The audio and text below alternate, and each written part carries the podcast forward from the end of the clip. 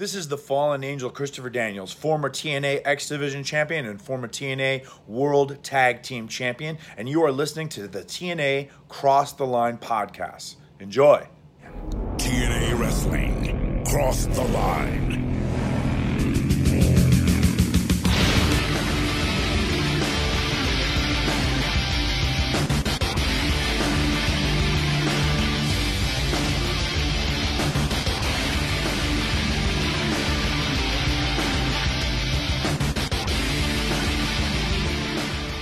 And we're back with episode 115 of the TNA Cross the Line podcast. I am Bob Conley Jr. With me, as always, is Dallas Gridley. And Dallas, we are coming off of Ultimate X. We have co X Division champions. That's right, Frankie Kazarian, Michael Shane. They are the new co NWA TNA X Division champions. And maybe we'll see them here tonight on the July 30th edition of Impact, which we know for sure we will be seeing the Impact in ring debut of Jeff Hardy. That's right, Bob. I was gonna mute and my fan was still going. Yeah, I, I figured. I was like, what the hell just happened? Whoops. Uh, yeah, man, Jeff Hardy on Impact. It's actually a pretty big deal. Um, last week we had Ravens debut, and this week we get Jeff Hardy's. It's pretty cool. Yeah, now I've been actually uh, been thinking about my next question here. Now we've seen him on pay per view, uh, what twice? He fought AJ and then he fought Mon Brown. Right.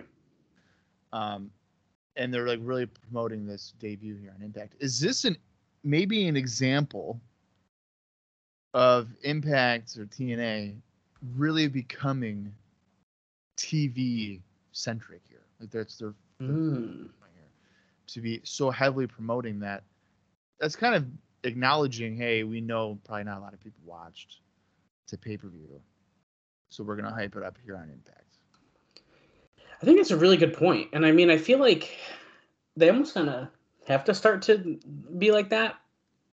Um, because I mean, we still haven't heard any rumblings or anything like that that we're going away with the pay per views, but Impact's kind of where it's at. I I feel like. I mean, even if you look at the ratings that we have seen and the rough numbers that that relates to, significantly more people have watched Impact than the pay per views.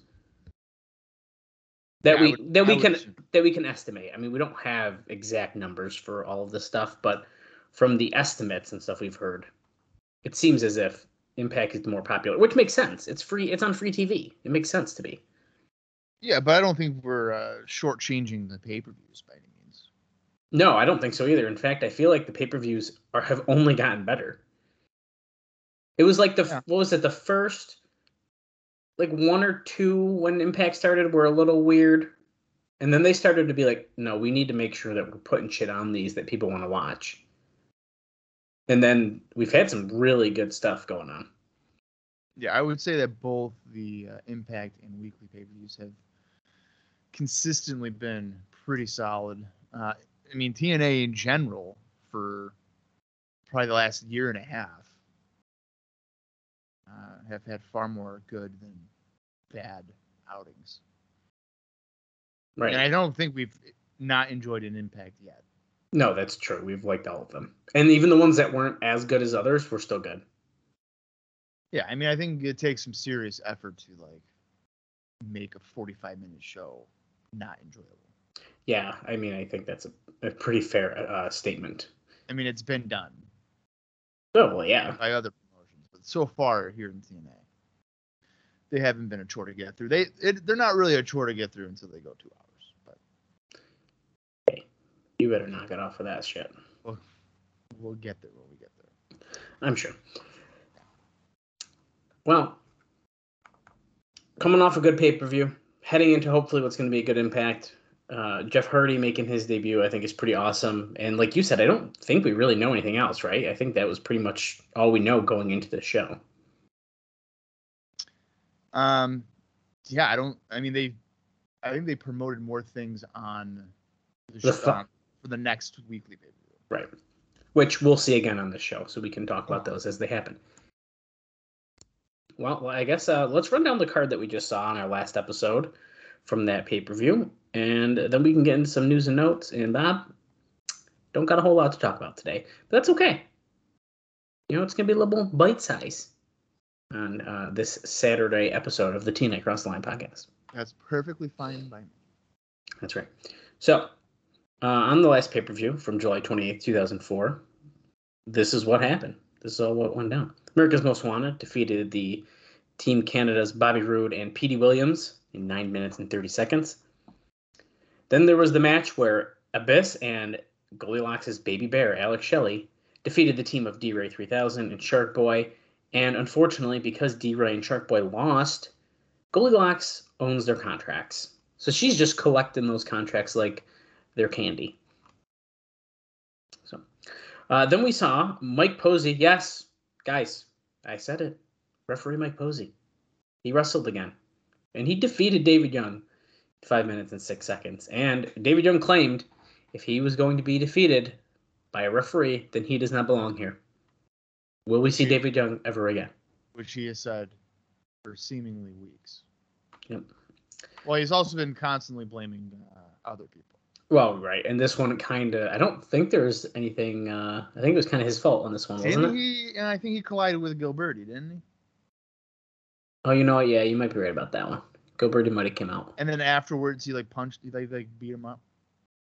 Yes, yes, yes. Because then Swinger made it for like 0.2 seconds. He did Acted. the whole, yeah, He like stood with him and immediately turned around and punched him. yeah, acting like he was gonna be like, yeah, yeah, go get him, yeah, fuck you, and he hit him. It was awesome. Uh, then I the don't know if net. that was awesome. yeah. Well, it's like funny how quickly he faked him, faked him out. Yeah. Um, the Naturals defended their tag team titles against Triple X, and they retained in 12 minutes and 20 seconds. A match that I unfortunately don't think lived up to the hype that we were building, probably for ourselves. Right. They just didn't click uh, on this particular night, which is kind of Yeah. disappointing. But It, it didn't. It never really seemed to get out of that first gear. yeah, yeah. And I don't know uh, why that is though. I, I it's kind of a weird, a weird one. Well, you know, it could have been by. It's gonna sound weird. It could have been by design because, as I said on the show, when you have two bigger matches, Hardy and Brown, and then and, uh, Ultimate X, you probably are like, hey, That's a really fair point. maybe we don't need to go all out. And I think it's fair to say that it's not the last time we're going to see the Naturals and Triple X have a match. So I'm sure we will have other opportunities for that kind of stuff to happen. And yeah, just like Bob said, Jeff Hardy defeated Monty Brown nine minutes nine seconds to become the number one contender for the NWA World Title. Except it kind of seems like there's not. We'll talk about that more in detail in a second, so we can hold With- on that With a freaking roll up. with a roll up. He missed the Swanton, uh, well, because because Jarrett came out and everything, and then yeah, then it was a roll. up. I wish he just hit the Swanton, but whatever. Um, yeah, me too. And then yeah, Ultimate X four. Bob already mentioned it. Co X Division champions Frankie Kazarian and Michael Shane defeated AJ Styles 14 minutes 56 seconds. I thought it was a pretty good Ultimate X match. I think the finish was well done, and uh, haven't really seen a bad Ultimate X yet. I mean, there's there's a couple less than good ones, but Yeah, I mean, it- I say less than great because I've enjoyed them all. I think it's like the World X Cup one was a little weird, right? That was like a weird one. Um, yeah, I think that was weird. Uh, I think that um, this is an interesting twist to it because um, again, I mean, you got Vince Russo who's booking it, but to really think about two people who get along as co-champions, and I'm not including the Freebirds because obviously that's different. hmm But and I guess and Russo didn't book the one that I'm about to mention, but you know Jericho and Chyna were co-intercontinental champions, and that did not end up going well. I think they ended up at one point they were like cool, and then Hardcore Holly had to be a jerk and kind of ruin that fun. So will Kazarian and Shane continue to be pals, or is there going to become an instance here where one is going to want all the glory, and then there's going to be a, a turn for one of them? I mean, with two clashing personalities like Michael Shane and Frankie Kazarian, I don't like clashing because they're both like so cocky. How can they not? Right. How can they not? Yeah, and then then that's pretty much just begging for there to be a ladder match for there to be the Oh, true oh boy. X Division champion. No, you know what they'll do instead of that? They'll just do another Ultimate X. Oh yeah, I mean, Yeah, fuck it, do it again. why not? Guys, the- it's been it's been three weeks. Let's just do it. What's gonna yeah? So what's gonna happen is this week will be fine. Next week we'll see some friction. The week after it's gonna be done, and then uh, Dusty's gonna be like, "Okay, guys, I'm vacating the belt, and we're doing an Ultimate X." So then they're just gonna strip them, so no one's champion, and then they're just gonna do the match again. So in about four weeks, I'm expecting this to happen. I don't think they should. I don't think they should strip them. If they were to strip, I don't think so either, but I know how this goes, man. if they were to strip them, I would be like, why wouldn't you just, you know, have the title be held up as soon as it was a co-champion situation? All right, Why would we? Why would there be some kind of delay on that? I agree. So Okay, well, I don't know. We'll see what happens. Uh, I hope there's like a 40-man gauntlet Ultimate X match, could be. Seen crazier things. And it'd just be the whole two-hour pay-per-view. To, you know what? It probably we've seen worse. Oh my God, we ran out of time. Too Tag team- Impact tag team title tournament. Out one. Tag team Oh, title tournament. I'm sorry. If anyone likes this show, I'm sorry. But it was fucking brutal. So bad. anyway, Three episodes in, and I was like, I think I'm done. yeah, I don't know how much more we can do. We powered through it. And then what was it? Like it's like one of the early July shows was also like really, really rough. Wasn't that the tag title thing? Is that the tag one? Is that the one I'm thinking of? Think Oh no, it is. Yeah, you're right, it is. Yeah. I forgot we don't start early June, it starts like mid late June. Yeah. Anyway, let's get into some news and notes. Let's talk about what Dave thought about the show from the Wrestling Observer newsletter from, I believe it's August 9th, 2004. Yes, it comes out a little bit later. It's just how it is. I don't know what to tell you guys. This is just what happens. Yeah, it's just like your uh the magazines on the newsstand. It's like, oh hey, it's March, but the magazine says August. Yo, I hate that shit though. I've never understood that. I, for example, I was in the store looking for, and I know what you're going to say when I say this. I was looking for um, a PWI magazine. I can't remember if it was the 500 or not. I don't remember. it had to have been. Uh, I don't know if it was. Kenny? When Kenny was number one? No, it was. I think it's, that's why I don't. Think, I actually do. I have it right here next to me still. I do. So I can even look at the date and compare it for you. I'm willing to guarantee that it's It's not a 500. I don't think you're right. Oh, it is. It is a 500. I fucking told you. Yeah, of course. It's the new one. I forgot that that's what. So okay. So it well, it's, says not, it's that's like two years old. It's gotta be. uh, it's from last year, but okay. There's no. He was not. He was number one last year. Yeah, Are you sure? I'm getting to the dates. Can you listen for a second? Sorry, God, you don't have to fucking yell at me on air, okay? You know I Sorry. hate that. I know, I'm sorry. Um, so the the date on the magazine, December 2021. Okay. I looked. Uh, it says display until November 9th. Right, right. It's already off the shelf before the month that it is, so I couldn't find it. And you know where I bought it? you want bought it at the show. You bought it at a show we went to. I... No, I bought it. I bought this shit off Etsy. You did? Yeah, dude. Wait, what am I thinking of? The one I'm thinking of is when you you bought one at like a Northeast wrestling show we went to. Did I buy a magazine there? Yeah, yeah, you definitely did. I really don't remember doing that. It was a PWI one. Yep. Yeah. It must be the other one. Because I had 'cause I, I had mentioned like I had one, or I had like because I have the subscription. You're like, Right. oh my god, and Kenny was on the cover. And then they had it oh, there I- too. Oh yeah. Wow. I don't remember buying it there. I Oh, believe- dude, it's the one where we saw Kenny and Pen and uh, Rey Fenix. That's the one where I bought it? Yeah, because that because he was there. Fight, yes. Well, Because I see, I don't remember buying anything at that one, but I Oh. remember. But I I'm remember. Pretty sure you did. Or I be- you- no, I believe that. I or that. like if it like an instance here of like it could have been uh fucking what do you call it? Like if it was like ten bucks or something, I must I was probably like, Dallas, just get a subscription or buy it off the thing for Probably like, right, right, probably. So, like Which I should, and um, I've I've told you before. I've thought about it even more in recent uh, months because now I don't live in an apartment, so they won't crush it in like my little tiny mailbox. So now I feel like I have more of an opportunity to be able to get it and not have a destroyed magazine. But so I've thought about it. They're It'd make pretty it. good. They're pretty good with my my mailbox. So Oh yeah. My- Well, hey, uh, my birthday's coming up, Bob. It's pretty cheap. You do love your friend. Um, I've replaced Austin as your best friend. We have heard many times on IcoPod. R.I.P. Rest in, rest in peace, man. We're, we're coming back though. WCW maybe eventually. We say we say we're coming back, but it's gonna be like, oh hey, it's been seven months. We- You're starting. Don't say- Don't say that on the air though. Bob. Don't say it on the air because it's already been crossed my mind. Yeah, I already know what's gonna happen. I know. No one listens to this show and IcoPod except it- Jordan. Right. Yeah, He's gonna spill the beans now. I think about it. Hey, Jordan, don't snitch. Jordan, come on, man. Play cool. Play cool. Okay, so I think that you, Bob, we gave last week's show a thumbs up, right? I'm almost positive. I don't have it in front of me Oh yeah.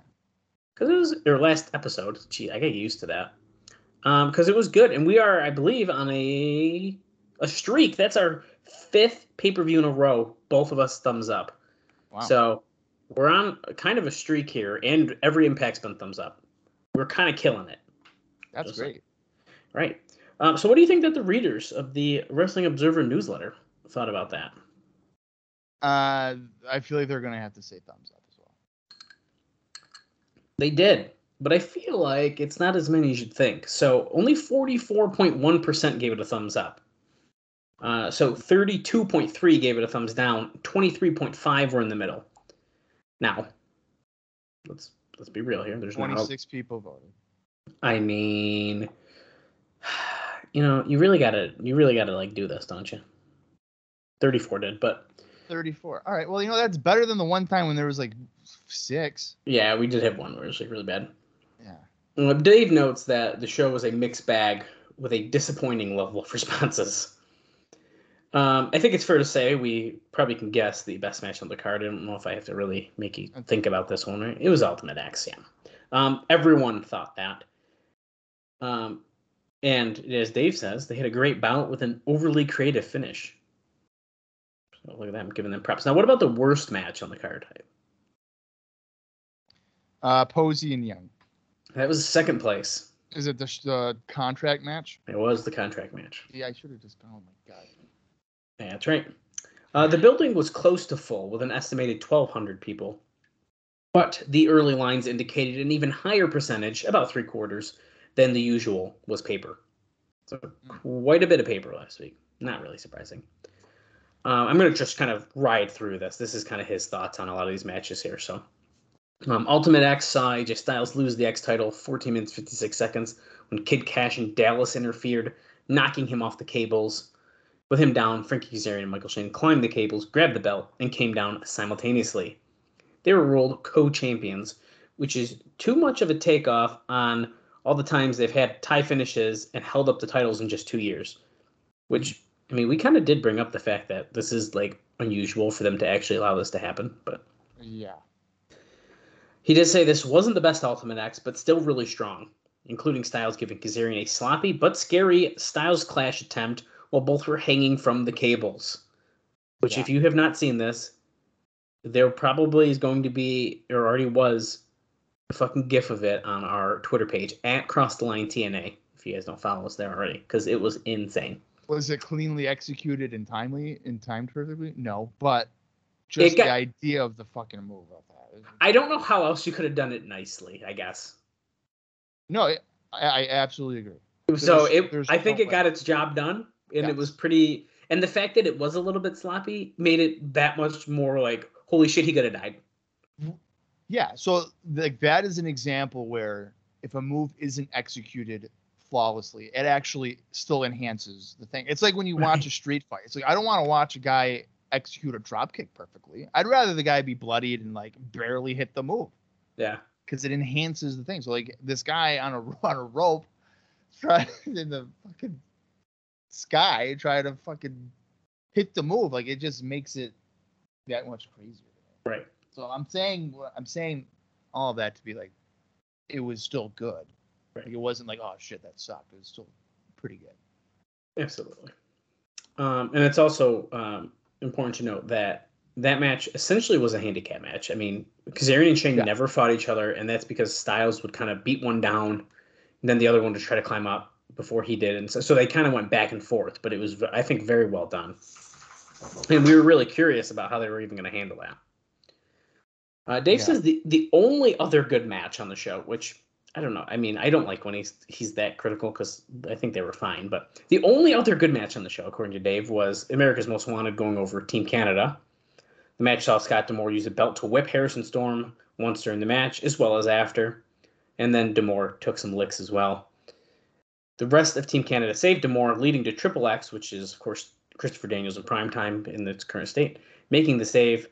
And you would think that this would set up an eight man, but as they announced on the show, they're going to be doing Triple X in America's Most Wanted soon, and or they didn't announce that, but they announced America's Most Wanted in the country whipping match against Team Canada. So then they're still teasing, which they actually did tease on the show because Elix Skipper said, "I'm sick of you guys thinking you're the best." After the second save, Yeah, I would imagine that after the the next weekly pay per view, you're they're they have to be switching to have to.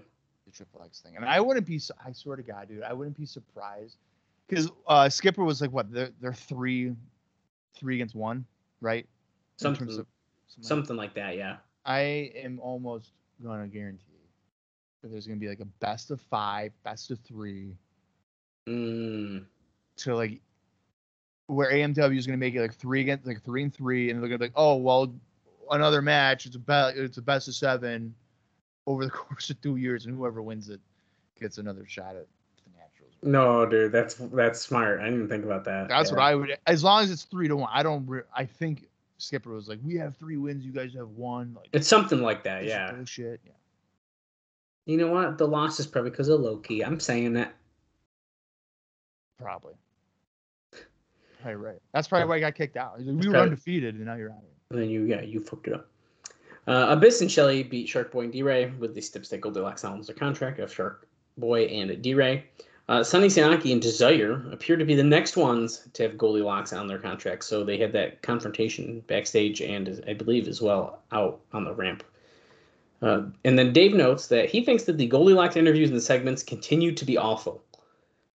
I think they're entertaining, but I, there, I think I think the storyline is a little bit like drawn out at this point. Like I just don't like I, I just don't know how much further we're going with this. I think the abyss thing is the most interesting part of it, and I think we are kind of also getting to the point where it's time that he kind of backs up a little bit. Okay, yeah, I think, I think the angle is is okay. Um, Abyss, if they time it right, I think there is sympathy there for him, but I don't want him to be a sympathetic babyface. Right? I really don't want that. No, he's a Um, monster. Right, and I'm curious if these contract uh, acquisitions, and I really hope it's not the case for a guy like Sonny Siaki, but if that's a way to fade people out, Oh shit! uh, like we don't see Uh. them for a while or something, that would suck.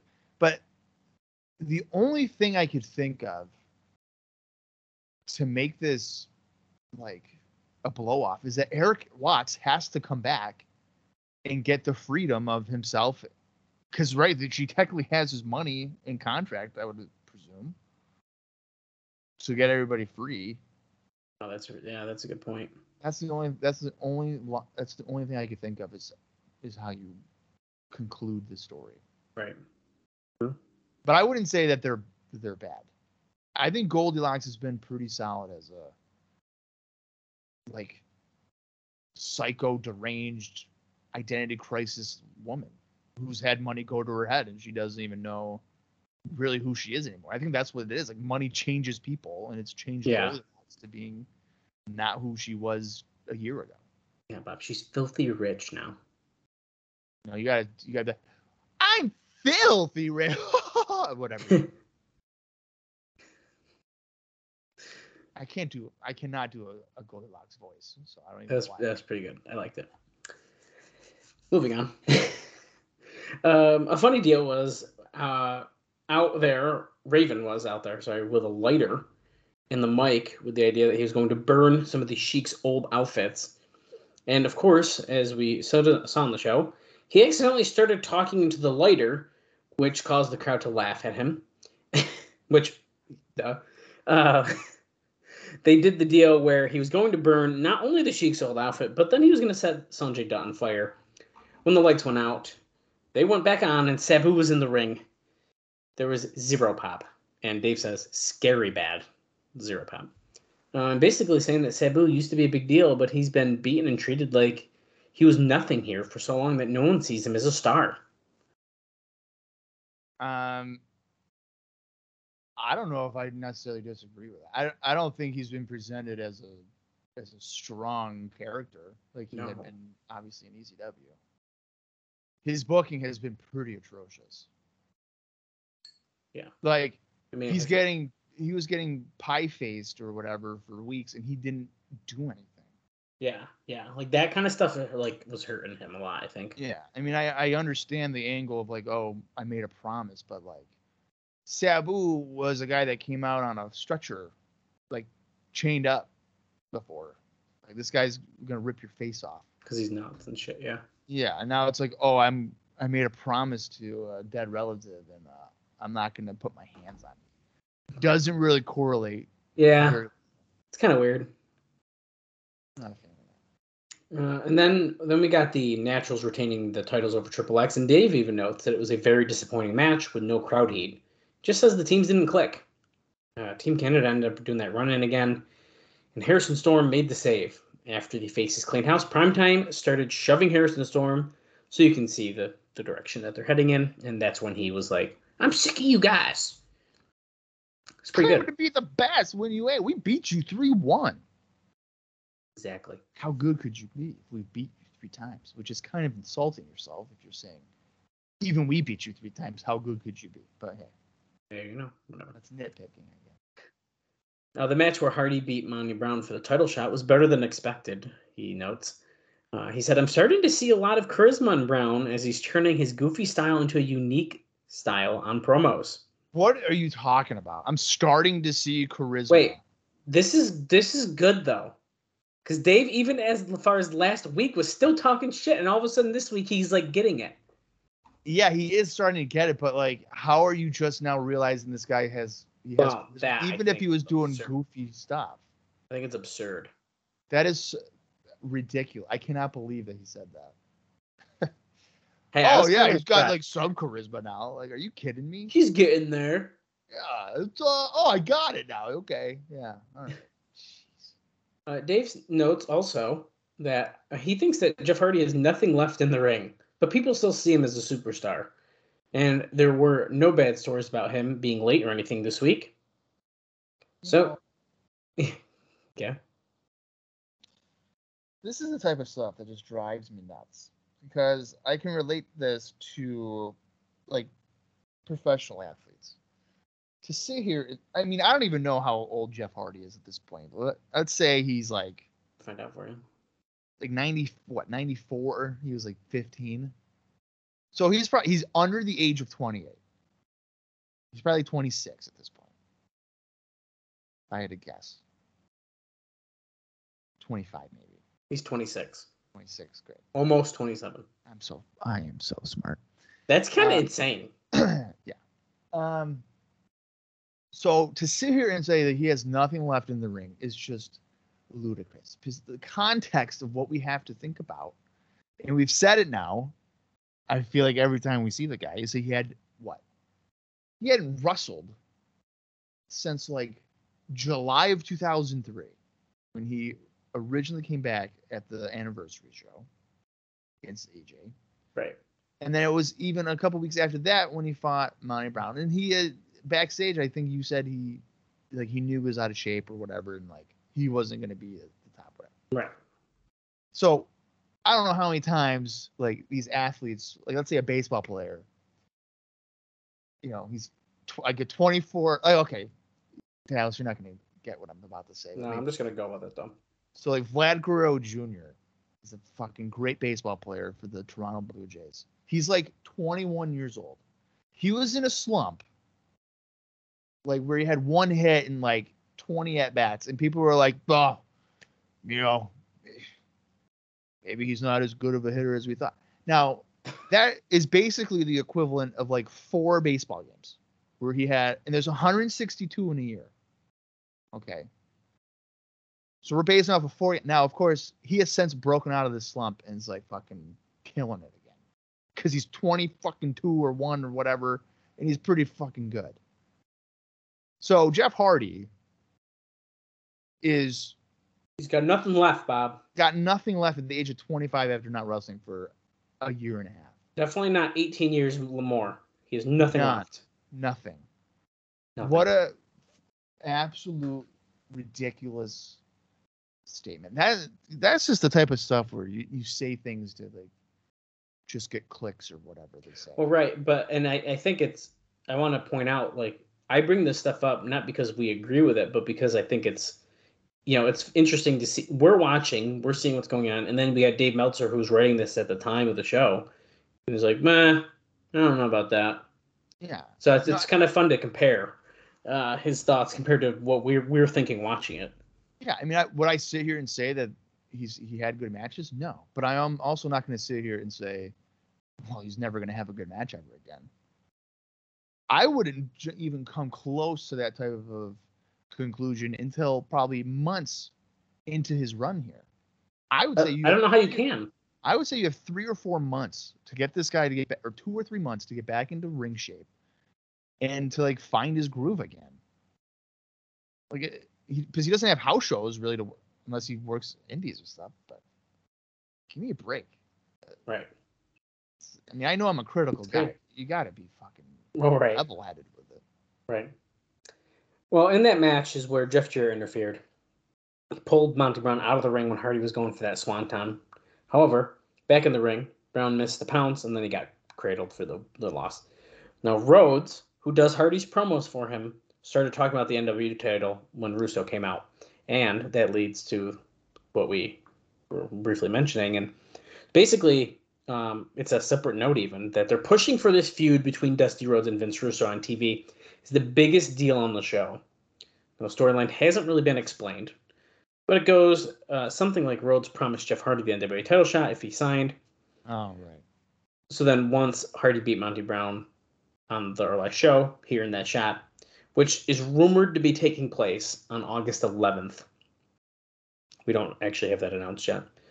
Uh, Russo basically came out, and while he never said Hardy isn't getting the shot, him and Rhodes continually fought over mysterious reasons.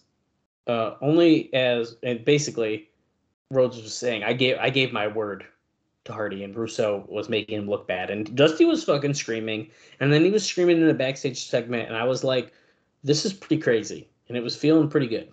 It was a very passionate, like reaction. That's my word. Yeah.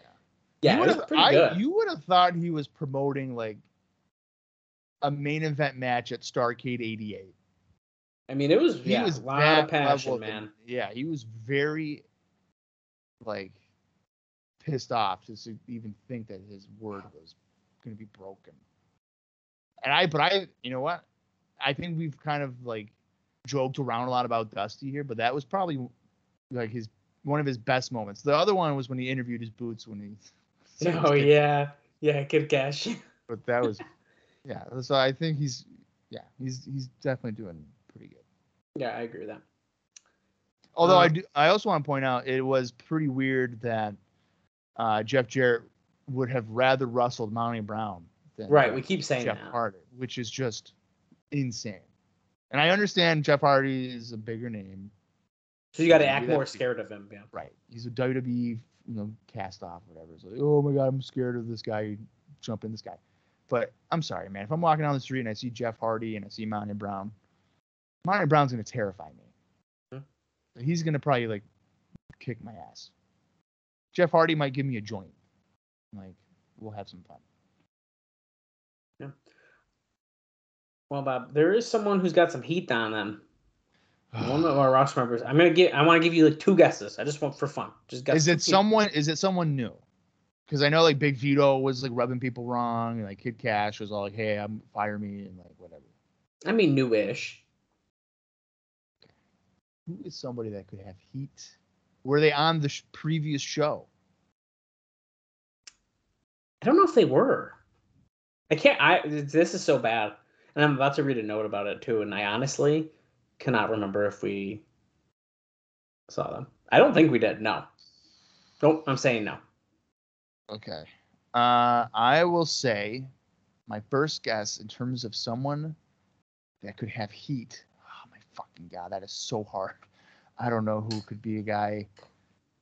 It it is a male. It's a male. Shit. Um. There's another hint I could give you, but I think it might give it away. So Okay. Hang on. I'm going through like past shows to maybe run my head. Get me going here. Uh, I'm gonna say it is. Uh, Konnan. no, that would been that's a good guess. BG. James. Nope. Okay. Collier. Nope. Well, Hernandez.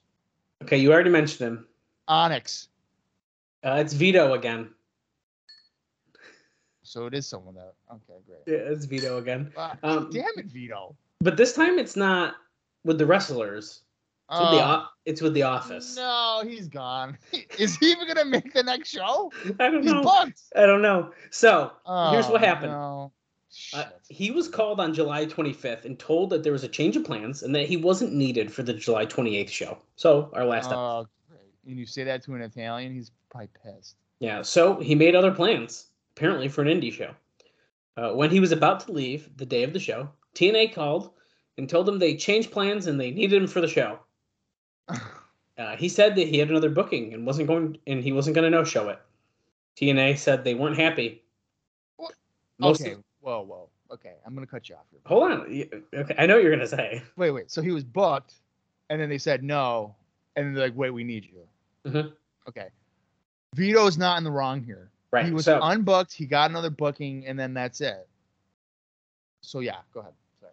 well, most of the wrestlers were 100% behind him. Every single wrestler should be behind him on that. Right. Uh, which is saying something considering he's not exactly the most popular wrestler there.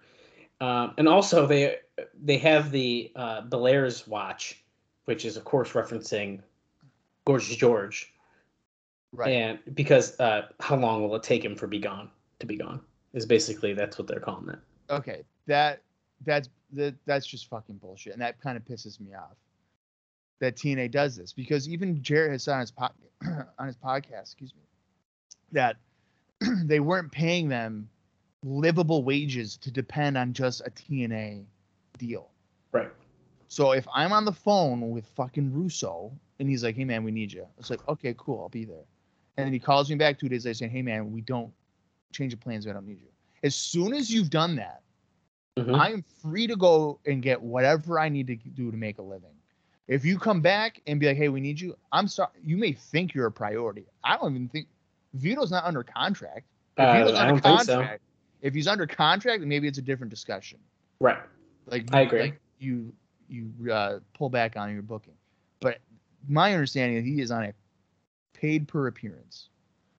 So if he gets heat on this, and if he fucking loses his job because he's keeping his word to a booking that he took because Right. the company that flip flopped on him, like he, he can't depend on them, that that will piss me off. That's fucking bullshit. Well, I like to assume he's going to at least make it to next week's show, but who knows what's going to happen after that. Oh, that? he's job. He is fucking hardcore jobbing. Because the they're mad at him. Yeah, they're. Oh, "Fuck 100 you. 100 fucking percent. And I wouldn't be surprised if, uh, if like David Young and Gilbertti, like that whole thing explodes. If he, if David Young pins Vito before Vito leaves, Oh my god! I will not be fucking surprised. Wow. And that is bullshit. I'm actually really fucking Okay, mad. so Bob's like really passionate, guys. If you remember, he I'm ordered really a pay per view mad. for Vito. I did, So man. this is a I- real one thing. Of, one of my one of my all time memories of WCW Nitro is watching Lance Storm beat Big Vito to win the Hardcore Championship.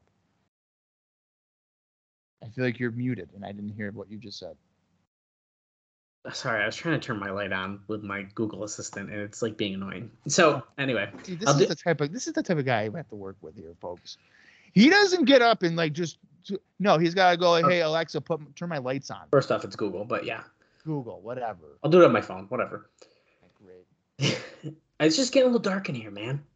It's getting late, man. We're recording this at fucking 11:30 p.m. Like, I just don't know why we're doing it this late. I don't think that's at all happening, but okay. Six thirty. Six. It's six twenty-one. Okay, I got a bunch of like random stuff, and then I'm gonna leave us. The last note I'm, I'm gonna say is a little bit um, more in depth, but let me get some of this other random shit out of the way first. Um, Paul Bearer did an interview. I know we haven't heard uh, Percy Pringle's Oh, name here in a while. Yeah, uh, Now- and it's Have we ever seen him since he like did a blade job and everything? I don't think so. I don't think we did either. No, and this is a pretty this is a pretty like random random note here. Wasn't he gonna like lead NWA against sex and he like cut himself like real bad and then we never saw him again? I'm pretty sure that's kind of what I ended up Vince happening. Russo, I'm gonna Vince Russo! we're fighting back. I got Vader here, and then he never came back. Fucking Vader too. And dude. Vader had Holy like a three-year deal. The three year deal. I'm peacing out. oh man. The Road Warriors. Ah, what a ride the gun. Fucking crazy, dude. Well, Paul Bearer wrote a long website article on his battle with obesity. And why the fuck does this matter to us, right? It's very random. Well, uh, he basically notes that he had gotten way out of control, as noted by his TNA appearances.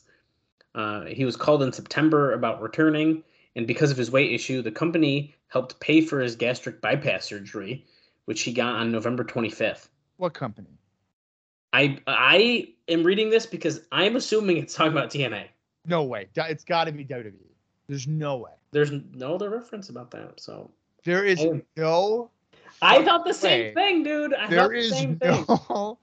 There is no way that TNA paid for a Paul Bearer surgery. There's no fucking way. Because here's the thing. Hey, maybe I could totally be wrong, but I read it and I was like, man, they're so There- nice. I didn't expect this. No, there is no way that TNA was like, hey, hey Percy, hey, all right, we haven't seen you in like a year and a half. We want you to come back.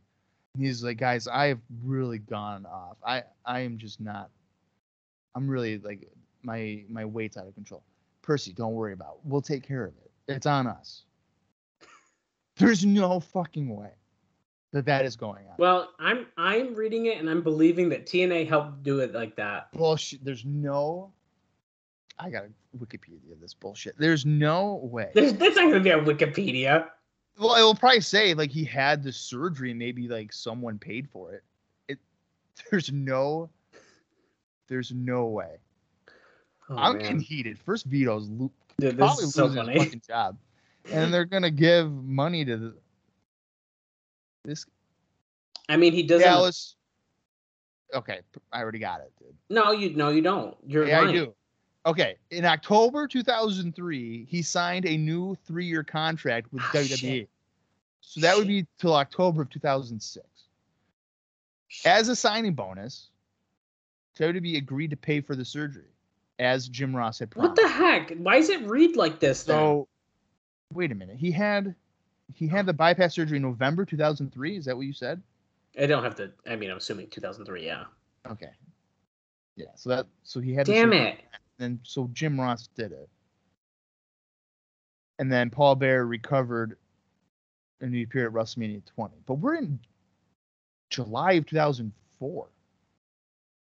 Right. So I this mean, this, is, back this is backdated. Like they're mentioning something that happened in the past.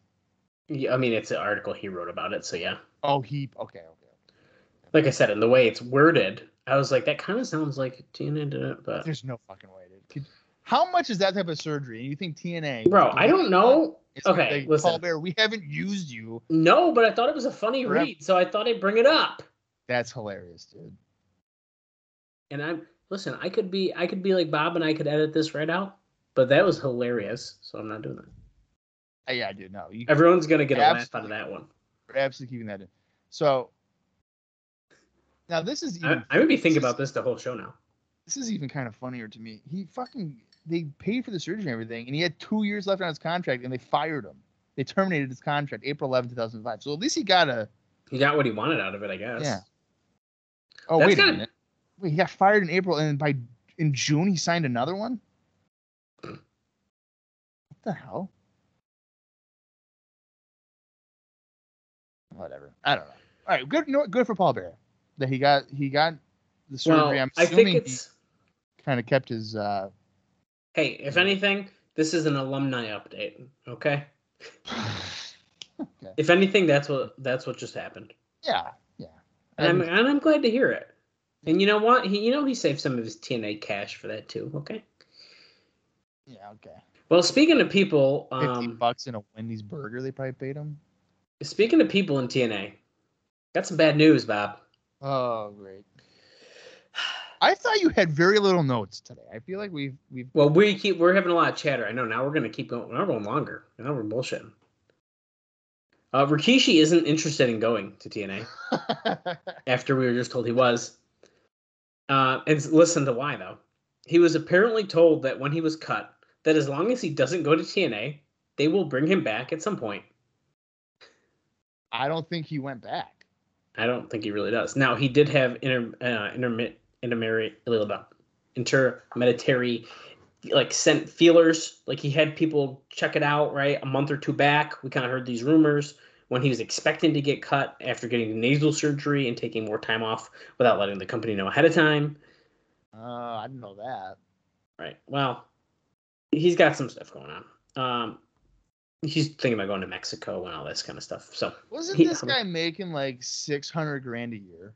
something fucking ridiculous. You honestly think? Could you imagine the negotiations with Jeff Jarrett and Rikishi and be like, like hey, uh, Fatu, how much you make? How much were you making? And he'd be like six hundred.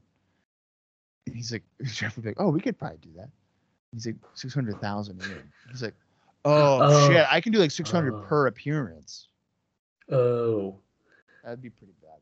I mean, Dave does know that his price right now is pretty high for Of getting course it is. Right. Anytime a WWE guy gets fucking let go or they have their contract out, they're always like, dude, I'm not doing a match for less than like fifteen thousand. And there's always gonna be one or two suckers who are like, yeah, totally gonna do that. And then, then no one calls them, and then they go down like, okay, I'll do it for uh, seven fifty. Right. Happens all the time. Um, I got a couple. I got a one. I'm not even going to read this. I'm just going to tell you we don't have to read it unless you want me to read it. I'll do it. Ahead. Jim Jim Cornette did an interview on the Blake Norton's Wrestling Channel talk show, and he buried TNA, mostly because of Russo's involvement. Uh, if you want the quote, I can give it to you. But we, or we okay, we'll read the quote. You ready for we, this? We've gone off the rails as We tru- we truly have. Uh, we're talking about Paul Bearer's gastric bypass surgery, Rikishi, and now Jim Cornette. Uh, yes, you guys are listening to a TNA podcast, and we will be watching Impact soon. yeah, at some point. Don't It might not seem like it, but um, okay. So Vince Russo says, "quote Vince Russo is on camera as a talent, and I feel no need to pay nine ninety five American money for the right to be just to be just pissed off in my own home." And then he goes on to say, "quote If I have to look at his face, then that's going to cause me to break stuff. So I never got one. Then I was taking some time off a couple month uh, a couple months ago, and there I was sitting on the couch, and there I was. So I ordered it, and I would like oh, God, So I- to, and I would like to say that the production is amazing, the lights and the set and all the stuff they do. I don't know. All right, he said. Oh yeah, yeah, okay. Um, I don't know about the six-sided ring now. This was before that. They'll reinvent anything, but it was absolutely, without a doubt, the most abysmal, putrefying, awe-inspiringly bad budget wrestling show I've ever seen in my life. The matches made no sense. They went on forever. They went nowhere. They fell apart due to green guys trying a bunch of stuff that nobody understood, even if they were sitting in there with a notepad trying to keep track of it. Because that Russo's idea of surprising people because he's a moron. Um, Did, did you expect anything less than this? absolutely not. But Does it make you want to wonder what show he watched?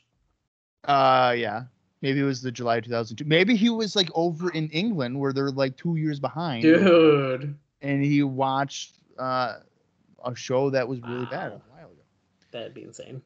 um, listen, man, I can't feel bad for Cornette because he's literally setting himself up for it to be pissed off. Like you don't like Vince Russo, why would you buy a show that you know he's on? Right? Don't know Um, why you would do that. My favorite thing about this is spoiler alert. He eventually comes. I thought he already worked there. Cornette? No, I don't think so. I thought he was backstage doing stuff. No, I don't think at all. Yeah. We might be getting fairly close to that time, though. I don't know for sure. Sworn, I could have sworn he did a few things at the asylum. Maybe I'm misremembering. But of course, dude, of dude, of course, of course he's gonna go there because they offered him money. I'm sure Russo was gone for like three weeks, and he was like, "Cool, I'm gonna be here." And then Russo was like, "Hey, I'm back," and then Cornette was like, "Fuck this, I'm out of here." Fuck this. Although I do believe one of his TNA runs is like pretty long. Well, that's the one. That's I think that's I the one I'm thinking of. But I think it's the first one. That's the one I'm thinking of. That's like a decent long one, but maybe I'm wrong. I don't know. We'll see what happens. Uh, the Impact show on July 23rd apparently did a .26 rating, which is leading the average since its inception at .27, which once again, as we've discussed in the past, isn't too bad for the time slot and channel it is on. Right. Uh, and finally, and actually, I can cut this one down pretty good because honestly, it kind of goes into a lot of just Dave um, messing around here and guessing. But there's uh, there's a lot more talk of switching to a monthly Sunday pay per view format, particularly if there's a TV slot uh, time upgrade. Neither of those things are official, but both are being talked about. Uh, and that being said, currently there is no talk about moving Wednesdays out of Nashville, probably because there is no point until a decision is made whether to keep weekly Wednesday shows. For the long haul, going to do a monthly three hour format on Sundays seems like it's best for all concerned. If the buys go up, it will greatly cut losses. And even if the buys stay the same, it will greatly, uh, it will still greatly cut losses. Um, it also gives them four weeks to promote a show, and they can put all the stars on the show as opposed to the current format where you are always holding back because you need a main event the next week. There has been talk about a uh, price structure and Dave's kind of kind of bullshits here a little bit. Like basically, his suggestion is saying like twenty four ninety five, because you're not going to get any more buys at nineteen ninety five. But he thinks that if they establish themselves um, with a string of strong shows, that the twenty five or yeah, twenty five bucks essentially could work. But that twenty nine ninety five is probably too much to be starting out with. So. Uh, and they basically, I mean, I'm not going to read it all. I mean, it's it's kind of lengthier, uh, but essentially he kind of you know pulls it apart about how wrestlers are paid per appearance. So if they once they do this format, if they do, wink, wink, hint, hint, um, they're going to be going from the eight to nine dates per month down to five to six, essentially, because they're going to get less dates because they're not two shows a week, right? I w- why don't they do fourteen ninety five?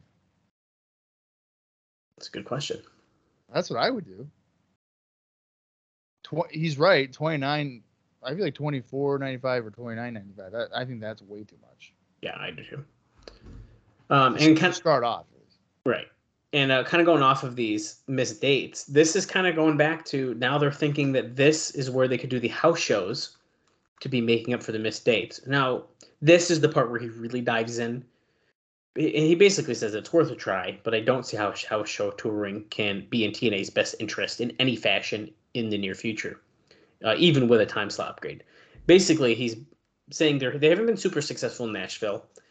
WWE is doing, you know, X amount on house shows, and TNA's already losing money that they're going to continue to lose it on house shows. So, probably not the smartest idea right now, but who knows? We'll see what happens as we kind of move forward. Uh, no, yeah, they they probably realistically should never do house shows. Ever. Hey, hey, I went to some a couple fun ones. That's all I'm saying. We'll talk about them in about five Yeah. years. I mean, they they could be fun, but not necessarily profitable. Hey. your goal is here. I had fun at them, and I probably bought a shirt. Yeah, I mean, you probably had fun with it, but then when they would look at their financials and be like, "Hey, we just lost I know I $15,000 at a at a fair," So there's two dark matches that happened before the show. I know, I agree with you, Bob. Okay. it's true. I've gone to plenty indie shows that have been pretty fucking good, and then you look around, it's like there's 80 people here. There's no way they've made money. Oh right, and So I you know- I loved it, but you look at the owner and he's in the corner crying, and he's like, "Oh shit." Yeah, and then if you notice, like Impact today, they don't do house shows. They're they're they actually really weren't moving their their uh, tapings around. Now they're doing that. So now they're touring with their tapings. They're essentially doing like a big show and like a or a Impact um, Insider or Impact Plus special, and then taping TV for like a couple weeks, and then they move, and then they do the same thing again. It seems to be working pretty good. They kind of do house shows. They usually will team up with the indie promotion. They haven't really been doing that though recently. I guess that's true. I mean, they, and they were like what, like one night only. Okay, right. So there's the one that only. I guess. So I'll rewind a little because I guess they are sometimes still doing those because they did actually just do one. I think with OVW. But I still think you could have watched it on the Impact like insider thing. So that's kind of the same ideas. You guys get what You're saying, yeah, you're basically saying they're not doing untelevised shows. No, you can Like, see you can watch everything they're doing essentially Yeah. currently. Okay. It's time for impact. I got a couple notes I'll share during the show because it's about the show, but that's it. Um, dark matches. too. oh, but I'm getting there about I'm, I'm teasing hey it man, you forgot the attendance yes uh, last show. till the last Okay. match. I know. Yeah, till the last match. So. I'm here to remind you, dude. Yeah. Well, July So- 30th, 2004. Of course, we know this is taped the day before on July 29th. I'm not going to say that every week. I probably will, but there was two dark matches that happened before the taping, nothing after, at least according to my notes from Dave and Cage Match. And it featured the following matches. If I got the results, I could tell you who won. Uh, Dallas, not me. It's it's Lance Hoyt. It's Lance Archer. He defeated Bruce Steele. And then we had a tag team match where America's Most Wanted defeated the team of Chad Collier and Hot Stuff Hernandez of the Elite Guard. I'm kind of surprised that wasn't on uh, the show. I mean, that's kind of not a strong dark match. No, but that seems like one that would even make sense to be on the show. So yeah, I'd say surprising. It definitely would make sense to be on the show. Right. Okay. yeah, that's that's pretty interesting. Interesting Well, choice. I know I, I said that we weren't going to talk a lot. Here we are. This is potentially one of the longest episodes of our impact coverage we've done now. And you know, listen, I'm when blaming you- when you I'm blaming the Paul Bearer. I'm blaming the fucking Vito thing. The Vito thing, dude. That- Paul Bearer and Vito, it really threw legit- us off today. That legitimately pissed me off. I'm still kind of mad about that. Oh man, we better get going on this. It So makes no fucking sense. we got to see a good show. So Bob's less mad. Yeah, you know what? I'll, I will not. Be, the only way I'll get in a better mood is if Vito's on the show. Uh, ooh. It doesn't even have to be live. Just be on the Oh, show. okay. Okay, still chance. Yeah, probably not gonna it. All right, I'm gonna count down from three. If you guys want to watch along, head over to your Impact Plus app or find your own personal collection. It's the July 30th, 2004 TNA Impact NWA TNA. Is it just TNA now or what? I Well- they don't say NWA anymore. No, we don't really talk about NWA. So my opinion, They have the Is that- title. The it's NWA. no, yeah, but they say like TNAWrestling.com. This is TNA Impact. This is not NWA TNA Impact. It's just TNA Impact. Oh, yeah. All right. I think I'm dropping NWA. And I know, like, technically it's not the case for like three more years, but you know what? Screw you. Fuck it. Hey, I'll, I mean, I'll say the NWA title because like it is in the tag title. But And the pay per views are NWA labeled still. yeah, that's true. All right. Both of you guys are all queued up and ready to go. The runtime for this is approximately 47 minutes and 31 seconds. It's kind of longer than the other ones, so naturally it's on the show where we've talked longer than we usually do. Whoops. But hey, that's all right. But uh, here we go. Three, two, one, play. Oh, look at Dusty is upset.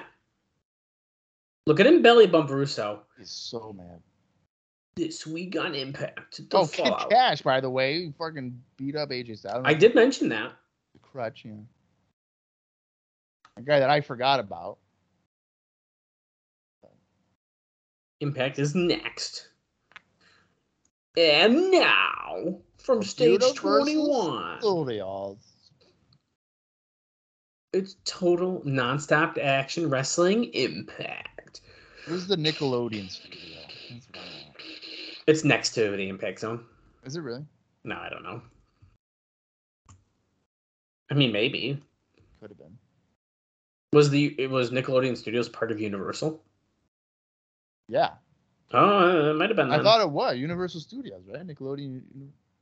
Impact Zone, baby. Universal Studios, Orlando, Florida. Look at this crowd of people who are just super excited. There's like every couple people, there's someone excited about wrestling. They have no idea what they're doing there. No. Is this WWE? Whoa. Fucking pyro, fire. I and I still really don't like the music. It doesn't even go along with the fireworks because it's still like very dull music. No, I don't. I don't like it. Wow, we are Yeah, blowing our budget really. once again tonight. You you know a good way to like hide the fact that maybe your show sucks is just having a shit ton of pyro. What the fuck? Did I spoil a but- match? But Impact isn't bad. Oh no, oh no, Jeff okay. Jeff Jarrett's gonna be coming out. I was like, hold on a second. It definitely said dark match.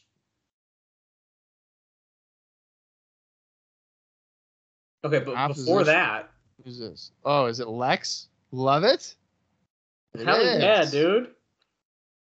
He's about I- to get an NWA World Title match. Barely gets an entrance. I have a note about uh, Lex as Jeff Jarrett makes his entrance. You ready? Yeah. Did WWE have interest in him? Because Johnny Fairplay said so. yes. So they signed him. No. Um, and here comes Jarrett with his guitar and awesome ring jacket. So basically, it's kind of the lead in here a little bit. Um, usually, I think this is a no I'd save for next week, but I feel like it was appropriate to just talk about it during the show as well.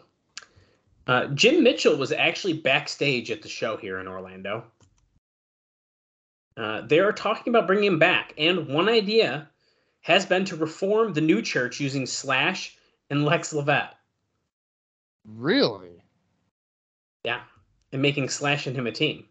Uh, there's also been other ideas discussed for his return, but there's no notes about those. But isn't that interesting? Yeah. Um, I'm assuming they're doing that because Lex Lovett is also bald. I mean, probably. That's probably the connection, right? It can be like Slash's brother. Right. It's it's slash and cutter. Right. And now just to oh Jarrett immediately going after Lex. This is a 10 minute time limit. I'm sure it's going to take all 10 minutes. Uh, speaking of, you know, we, we like to break the, the fourth wall here constantly on the show. So, I, you know, we're just going to do it again because we're just going to do it. Uh, Slammiversary was this past weekend Mm. as of this recording. So, very old news. Bob did not watch live. However, we we FaceTimed a little bit during it. We snapped a little bit during it. And there was quite the fucking appearances on Slammiversary, including Slash, Oh. Chase Stevens. I mean, people who like hasn't been seen. David Young.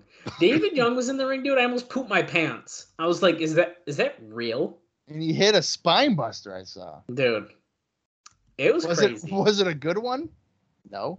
But he didn't even do a full like rotation. He just kind of plopped the guy down, Shark Boy down.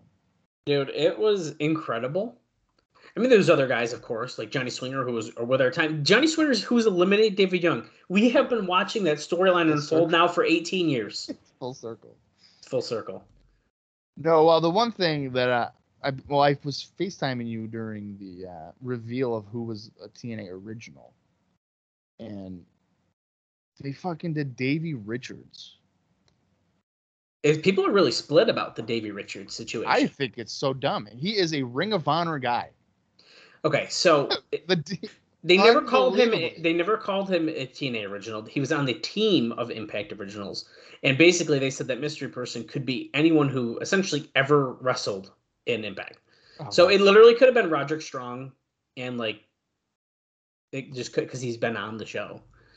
Um, however, I like that it was Davey Richards. After I got, I, after I got myself unhyped, I was like, wait, Eddie Edwards is on the opposing team, and I think that's kind of cool. you liked that it was the. See, I don't. I mean, from what I was thinking, it could have been. I was a it little. should have been Christopher Daniels. Should have been Sure, Daniels. people are going to be like, "Well, he was Ring of Honor guy." You're right, but his greatest success No, I consider Daniels a, a TNA guy. came in TNA. Oh my god, look at Lovett. going for uh, Swanton, he missed it. I thought that was like a somersault leg drop. I thought he was gonna do a fucking 450 and he didn't. Oh, we're getting the stroke. Hold on, before we say anything further. Wait, he's stalling. Oh my god, way to bury the guy. Just hit the move. There it is, the stroke. Didn't even counter it. Oh, One, what a two, brutal way. Three. Jarrett wins in just over three minutes. It looked like, or was it under believe- three minutes? That was under three minutes. Under three minutes. Sorry. I can't believe that he stood there for Fucking pyro, bro. Before he hit the move. Uh, my favorite part of Slammiversary, besides Davey Richards coming out by Dixie Carter, which is odd, uh, friend of the show, Goldylocks, made her return. You know, in a backstage interview, and it was pretty freaking cool. That is that is pretty good. It was pretty awesome, and uh, I, cause I it was funny because I tweeted or I was live tweeting during the show. I tried to do that during the big pay per views, and I tweeted earlier. I was like, "We better get Goldylocks. Like, we need her on the show." And then there she was. It was great. Yeah, I mean, it, it would have made no sense to not have her there. No, She's Uh, local in Nashville, isn't she? Has to. Be. I thought she was. So She has to. Be. yeah, gr- definitely worth it. They also had a really, really great package uh, f- about Mike Tenay and Don West, plugging Don West's. Um, I think it's his GoFundMe he has. If, I'm pretty sure it's on GoFundMe, right? It's not a Uh, different. yeah, I It's not a different platform. That's what I'm pushing. Uh, so it was pretty great. Sting sent in a video, Kurt Angle, and then the best one, the phenomenal one, AJ Styles. Dude, it was great. It was show of the year. yeah. By all accounts, that's a lot of. I feel like most people are. And the main event, it was essentially, I think it's been said, it's a love letter to TNA between Eric Young and Josh Alexander. So many callbacks to other Impact uh, alum and everything in that match. As Kid Kash and Dallas make their way down to the six-sided ring now. You know, I'm actually pretty disappointed by you in you because you didn't mention that uh, Chris Harris appeared. Well, Yeah, okay, that's- so that's also fucking huge, dude. They, they had to they find the defendants guilty. They, ain't- they are not about to rustle, are they? Uh, no, probably not. And and I'm gonna give a shout out to Chris Harris. He you know he recently had some issues as Mikey Batts comes out here, dude, relative of Billy Kidman. Um, if you remember, Chris Harris like kind of got like arrested recently. I mean, not recently. That was like last year. Okay, it was a couple months ago. at That was a one- while. It was not that long ago. Just give the guy some credit, okay? It was a while. Okay, it was a while ago. Cut him some slack. Well, he didn't cheers with a beer. He cheered with water. See, he's trying to better himself. Oh, okay. I did notice that. I'm just saying. Listen, man, that that's good. I know. Supportive of that. Looks like we got Kid Uh, Kash versus Mikey Batts here. I thought we were maybe getting a tag match, but No, no Jerrelle Clark, no Dallas. It's just Kash and Batts. The ever arm. since ever since you Oh. mentioned that fucking Mikey Batts is like related to Billy Kidman, that's all I see now. dude, All you I can actually is- tell, dude. You can tell. chubbier version of Billy Kidman, and it's pissing me off. You can tell. Even when he came out, like he stood on the middle rope like the same way that Kidman did, and like same time. Did he train him? You, I- you probably had to train him.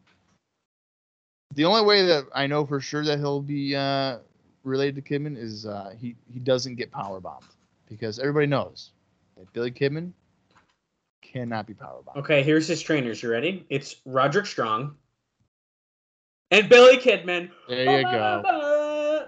That's Dallas right. catching Mikey on a dive attempt, and he just slammed him gut first to the fucking concrete floor. Oh my. Love it. Mikey Batts hasn't wrestled since 2014. Or sorry, 2000. Yeah, 20, 2014. Yeah. Kash with a freaking springboard clothesline. That looked pretty good. Yeah, it did. I thought I was about to beat him on that. Mikey's pissed off. Stomped to the gut by Kash. Another one. Wait, Mikey Batts wrestled on Velocity? Yeah, man. He was under a WWE contract. What what year was that?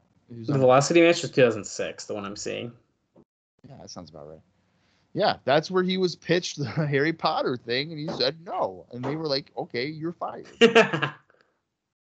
Just do it. Harry Potter was so popular back then. Like, You probably could have. I think that's kind of hilarious. bit of a run. That's such a WWE thing. Like, okay, we're gonna make him into a wizard. look at Kevin Nash. Okay, Okay, He I was mean, Oz. He did have a great career after he And was a wizard. Yeah, and then he became a gambler. in Vegas. What is this? Oh, Why is Vince Russo watching a Mikey Batts match? I think it's more because it's Kid Kash, but I don't think so. I think he think I think he sees Billy Kid. wait. He's like, you know what? The new blood. I was thinking he's gonna do Oh, new. see, he doesn't get power bomb. Sunset flip. Two count. He is Doesn't take power bombs. Oh, was that freaking a heart chop, heart punch or whatever? Like, Double clotheslines, dude. This is competitive. what the hell? I feel like the double down is like reserved for really emotionally investing matches. What's Or Jeff Jarrett. Wait a second. Jeff Jarrett? Dusty's out here yelling with Vince Russo. That's my word. I don't like that they're stealing the thunder here from uh, Mikey Batt. This is bullshit. This is a weird moment to do this, but Yeah, why are they doing it? I'm during sur- Mikey Batts. match? more. Why are they doing it out here and not just like a picture in picture that's like at the bottom of the screen? Yeah. Like, oh, they're arguing backstage. Why are they doing it out here in the middle of the arena? Oh, oh, okay. Uh, White that- get his head. That's when you want to cut. You should have cut back to Dusty and. and Yeah, they should have. Give him my word. Gave him my word.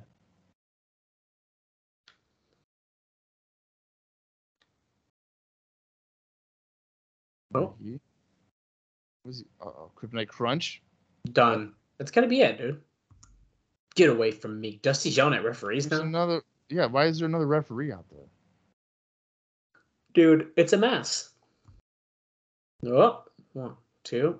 I mean, Kid Kash doesn't won. even have anything to do with these, like with those guys. I mean, I guess with Russo, Oh, Moneymaker dead. he just killed him. Dude, he might have just killed him with that one. Wow. Good. So here's the thing, Mikey could be good. He's just got to get seasoned a little bit. I agree with that. I actually don't mind him. Dallas alongside Big anybody D. that is with uh anybody that is with Billy Kidman, like related wise, you're cool showing about Raven stepping into the impact zone next, also hyping his match This has been Wednesday. Incredibly fast, 13 minutes. Got a video package here. I know. I have one other note I was going to share with you guys. I was trying to hold on to it till a later video package. You know, I I am actually kind of annoyed that they uh put so much focus on Dusty and Russo there because Kash, as we're seeing here, he broke the crutch over AJ, has been really good heel. Uh, And I feel like that should have been a segment there where they really focused on him and like put him over more. that's a good point. I could see them. What if they wanted to use that like More To- fuel to it. more Yeah. feel like, oh, you're cutting away from my matches? And Yeah. So on Wednesday he'll be like, "Listen, I had a hard fought match against Mikey Batts, and all you guys could do is talk about Dusty and Russo. I'm pissed." kill AJ Styles. I fear no man. This Wednesday night. Kid. Wait, are we getting Styles and Kid Kash Wednesday? I mean, that kind of seems like what's going on here. Could have sucked. It's not for the title now because Kash kind of deserves Oh. the title oh. shot. But here comes I would Raven. have just, you know what? That's funny you say that. I would have saved that for next week. Have AJ retain and then just have Kash beat him. If you want to take the title off of him. Fear me, Sabu. Ra- Raven has written across his chest. He's wearing his Sheik's clothing that he was going to burn, and then apparently he has decided to save. Raven just has a dirty look. Like he just looks he's absolutely filthy. I love it. I don't know if I do. It gives me the heebie jeebies. Who's his opponent here? Who the heck? The hell is this guy? Look at wait, wait, wait, wait. They're still talking? They're in the back of the tunnel talking.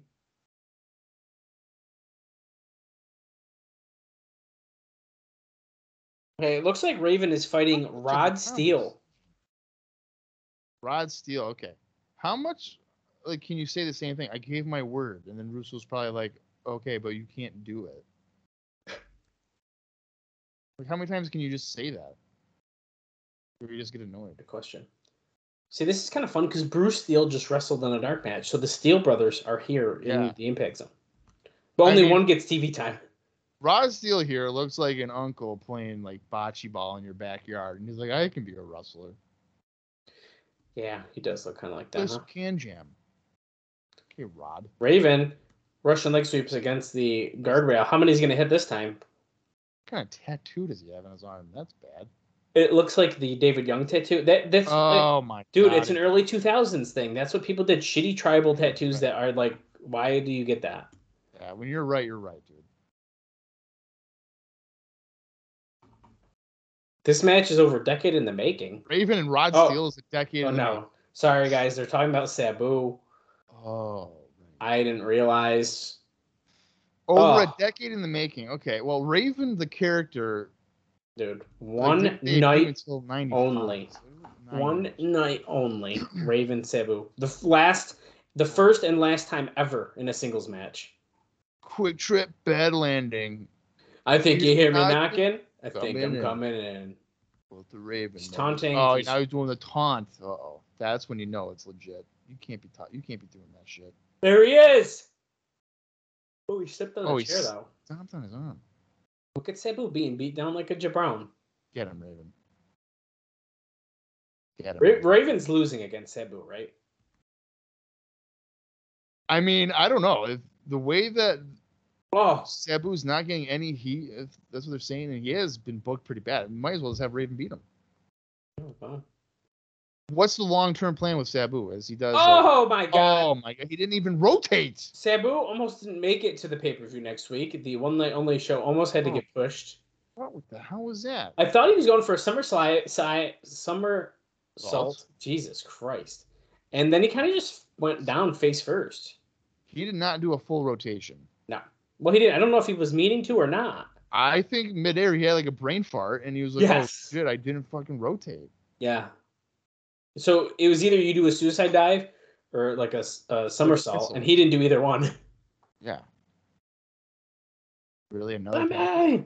Get it. Well, okay, you got another package. You get a note then. Nice, and nice and It all started because 18 he- minutes. It all started because he walked over Sabu. Uh, this is about Ring of Honor, Bob. Uh, even if Ring of Honor gets the okay from TNA to use Daniels and AJ Styles, they wouldn't be able to for a while because both are already booked solidly every weekend. It's also noted that at this point, there is no deal for TNA to allow its contracted wrestlers to appear for Ring of Honor, but they also haven't done anything to stop Alex Shelley from coming. Ring of Honor isn't even interested in many guys from TNA because of the feeling that they could always be pulled and they have enough guys that they could fill the role of, say, Chris Sabin. They are interested in Daniels and Styles, though, but there is no deal as of yet for them to come back. Yeah, I mean, uh, the the whole holdup is still about the whole Rob thing, right? RF. I mean, essentially, yeah. But now, now it's like almost Ring of Honor. It's like, well, I don't want to. Wait Oh. a second. Wait a second. Who is that? It's this mystery package. We don't know who this guy is. I like the music. Coming soon. Who? Who is What? coming soon? What is it? Wait, who's uh read go on the guy's review of Impact this week that you checked out last week. Oh, I forgot his name. Zanka. Yeah, and see what he thinks about the that video package on this show. If he still says, okay, it's just like we still don't know who he is. TNA. Facts.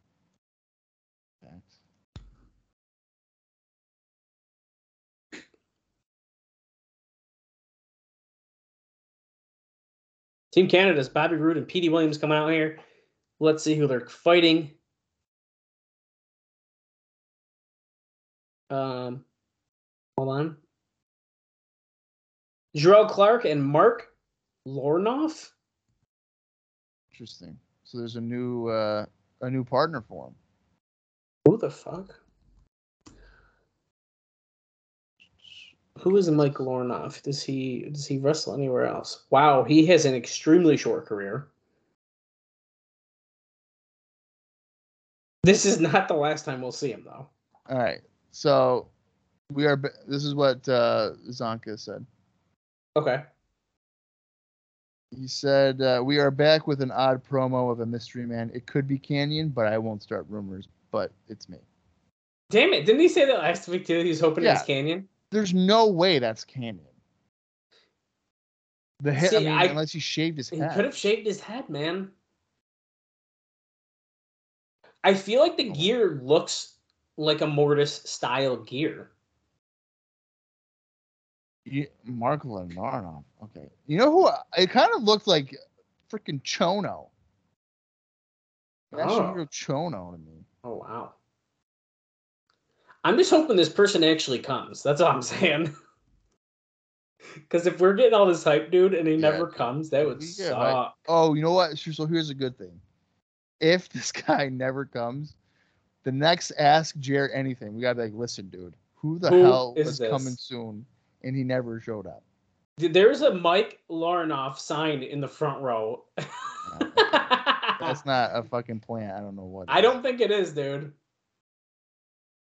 Why would they plant that? You you'd rather plant like a USA sign or like a Team Canada sucks. Hey man, I don't know. Okay. No one is planting a Mike Lornoff sign that says I Mike would. Lornoff is number I one. would, because you know what? It will make this Team Canada victory look that much bigger to the TV audience. They're like, oh hey, that guy had a sign. Abyss for Siaki, money versus contract next week. The Irish whipping match. The Irish weapons match, excuse me. The country weapon I'm, match. I'm getting pissed off because no other reviews or anything are even noting the coming soon thing. what? How do you ignore that? Neckbreaker by Petey Williams. Not much has happened in this match, guys, like at all. Who the hell could be coming soon? Wait, is he calling for the destroyer? Oh my god, he is. He calls this the Canadian destroyer. Is he gonna hit it?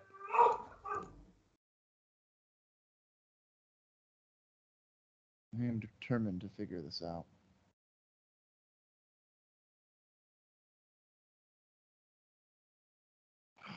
Dang it. Scott D'Amore throwing Mike Lornoff back in This the is ring. ridiculous.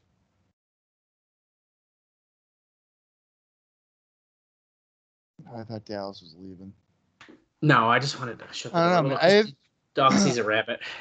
oh, I think this is an impossible um, situation here to figure out. See, the funny thing is, we can't look it up without spoiling it for ourselves. And the only other way we'd accidentally do that is if someone reviewed it at a later date and they already know who it was. Did you just see that drop salt by Jerrelle Clark? That was awesome. He's about to do a six. Mr. 630. Is he gonna hit it? Oh my Oh, god. right dude. on freaking Petey. Dude, flat back and everything. Holy shit. I didn't even see Rudy Charles making the pin. That was wicked good. Much better than, than Jack. Evans, who lands on the back of his neck and can't move for a couple minutes. Oh, jeez, drop. Everybody's just getting dropped on their heads. I know. Oh! Did you see that running clothesline to the back of the head of Mike Lornoff? He's not number one anymore. Canadian Uh-oh. Destroyer to Jar- Jerrelle Clark. I Going hate for a the cell. double cover. I hate that cell. Double pin. I don't know how you do a double pin uh, because there only can be one legal guy. Come on, consistency. He's just being cocky, man. This show is flying by. We're at 24 minutes, 21 seconds. Pretty much the halfway point. Wait a second. Vince Russo's at the commentator's table. Stop with the Dusty talk. We've just been speculating. Wait a second. Oh, okay. To promote the country whipping, he's out here whipping people now. Scott D'Amore. okay, so yeah, Scott D'Amore's whipping everyone to promote that. Yeah, But Vince Russo just came over to Mike Tenay and said, "Stop talking about Dusty." And they said, "Why? We're just speculating." But he's like, "Nah, stop talking about him." And here comes he Dusty. He doesn't want them to speculate. I don't think that's a tough ask. Stop trying to spread rumors. Bob, I kind of like that, like a lot. You like And- speculating? No, I like that Vince Russo walked over to the announce table and said, "Hey, I need you guys to stop talking about Dusty Rhodes." And Mike Tenay's like, "What do you mean?" And he's like, "Stop talking about him." Like it's like real. Like that's like it. That felt like real. nice. I like that. You know, I totally forgot that Jeff Hardy was wrestling tonight. so- Holy crap, guys! Jeff Hardy's Impact debut. Look at these weird screens.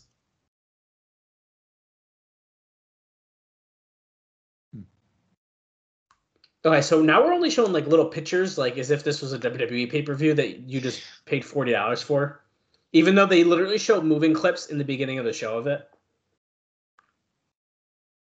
Just saying. Who's coming out now, dude? There's so much happening on the show. I don't know, but they're getting music. Oh man, Is it Kid Romeo? dude. Yeah, baby. Get that entrance. Oh, it's just Romeo. What a WWE thing to do. Get rid of your first name, kid. Here's Romeo. oh, Although that might work for him. Romeo? I kind of like that. uh, this. No, there's no. There's no. I know. lyrics. There's no lyrics, but that's a song. To the top, to the top, to the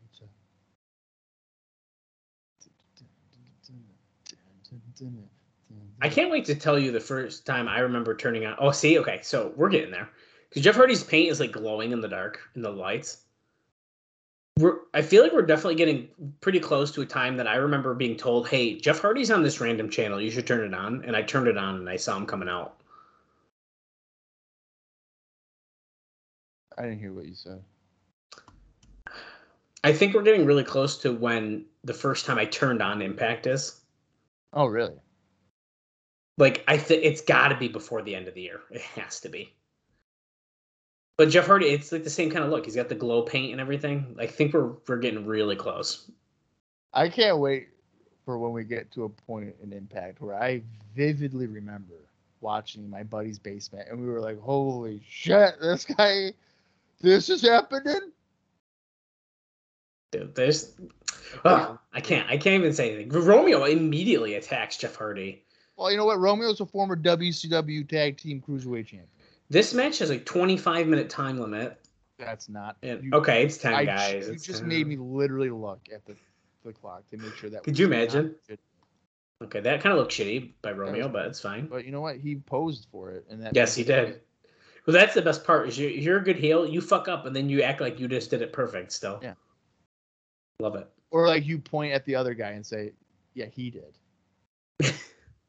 It's his fault. It's his fault." What is he doing? He's trying to stretch out Hardy, who's got nothing left in Uh, the ring. dude, you're gonna pin yourself, Romeo. What is that? Okay, okay. This is That's just weird. this is this the abysmal match that Jim Cornette was talking about. Know, like he had to pay for it. I know, I know. I'm just joking. I'm joking. But Romeo like doesn't know what to do with Jeff Hardy here He for some really has reason, No idea. And Jeff Hardy ain't really helping him either. Pop up, power bomb by Jeff oh, Hardy. All right, Kevin Owens, what the hell is that? That seems like a little weird for a Jeff Hardy move, but I'll take it. Night of Revenge, guys. Jawbreaker.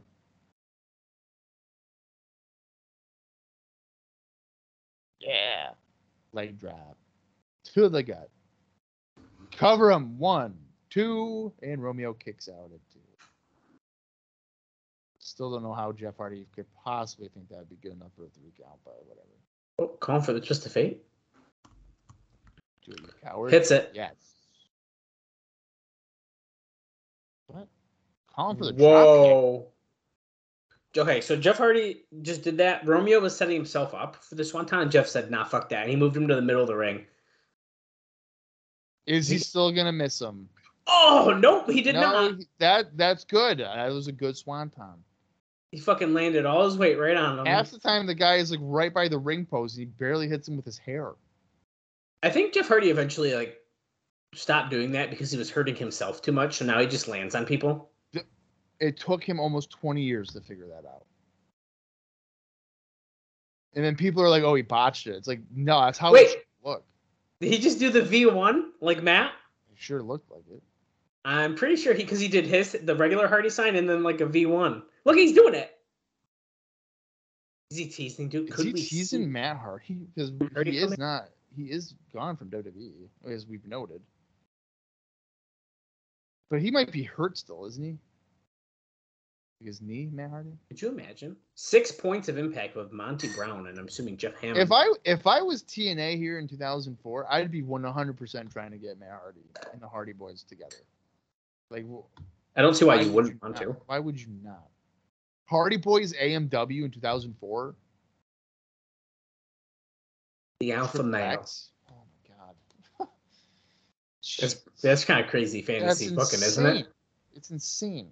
the tag team division in TNA right now, and I don't even know if we've necessarily reached our peak, but it's pretty freaking good. I don't know, man. I mean, we we could be close to the peak of it. I agree with that. I mean, yeah, realistically, I I don't know for sure off the top of my head, but Like it's just really well rounded. right. So Monty Brown's talking about the pounce here. This is those weird segments with Jeff Hammond that are so quick and like they just don't make a lot of sense to me. Well, I don't really like it because it just is. Jeff Hammond The is Serengeti. so natural. Serengeti's a very dangerous place. It's where the alpha male hunts. It's where the alpha male lives. It's where the alpha male takes his pounce, cake his competition, grabs him by the jugular, and shakes him. Jeff Hardy. Okay, so wait, I I need to take back what I said. I feel like this one's actually going a lot smoother than like the Dusty one did. It's probably because Monty Brown's a wicked good talker. How many Super Bowls have Jeff Jarrett been to? Zero. He's also played in zero. Yeah, but how many Super Bowls have they both won? And the answer to that is also zero. Well, Monty's saying that he's a superior athlete. It's not true. Oh, would you rather a Super Bowl ring or an NWA title? It's all about the NWA title. He's been there and done that with the Super Bowl, Bob. So he doesn't. Yeah, he doesn't matter.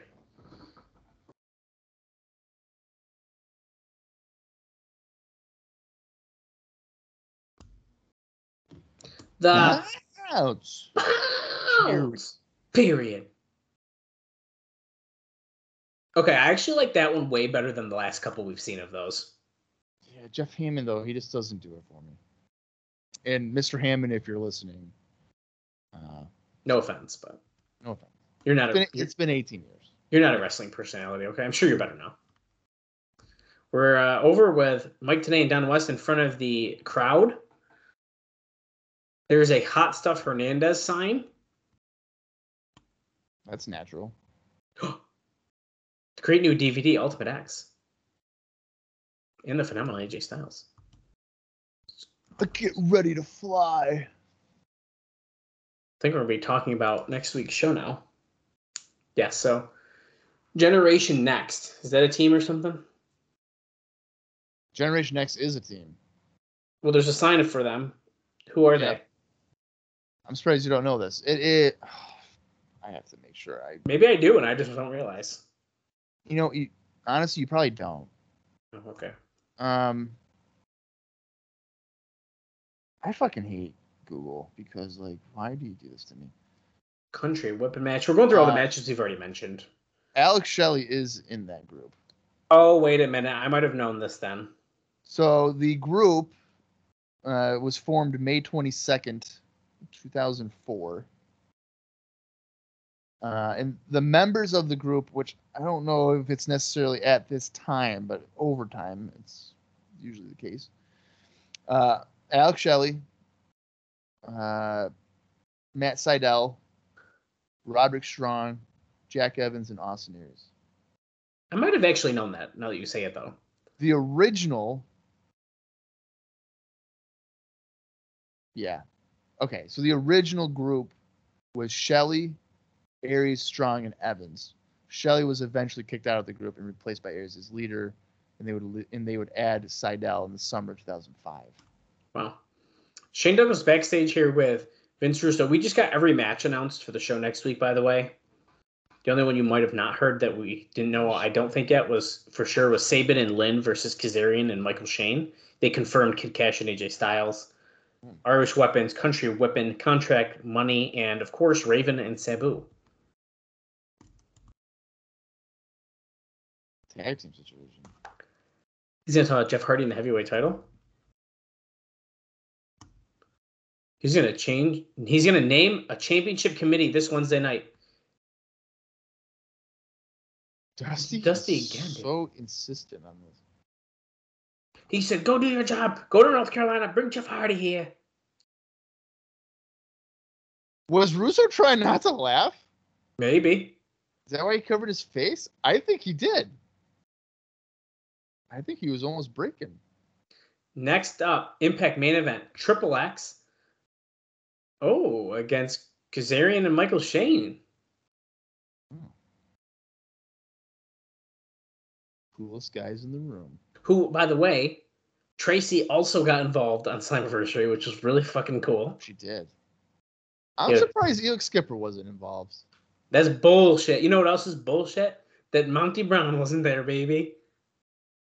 Yeah. That is bullshit. It was a wicked good show. Well, that's just the way it goes. It's like wicked good. Well, we got a big main event up next. We are at 36 minutes, 25 seconds. Show is flying by.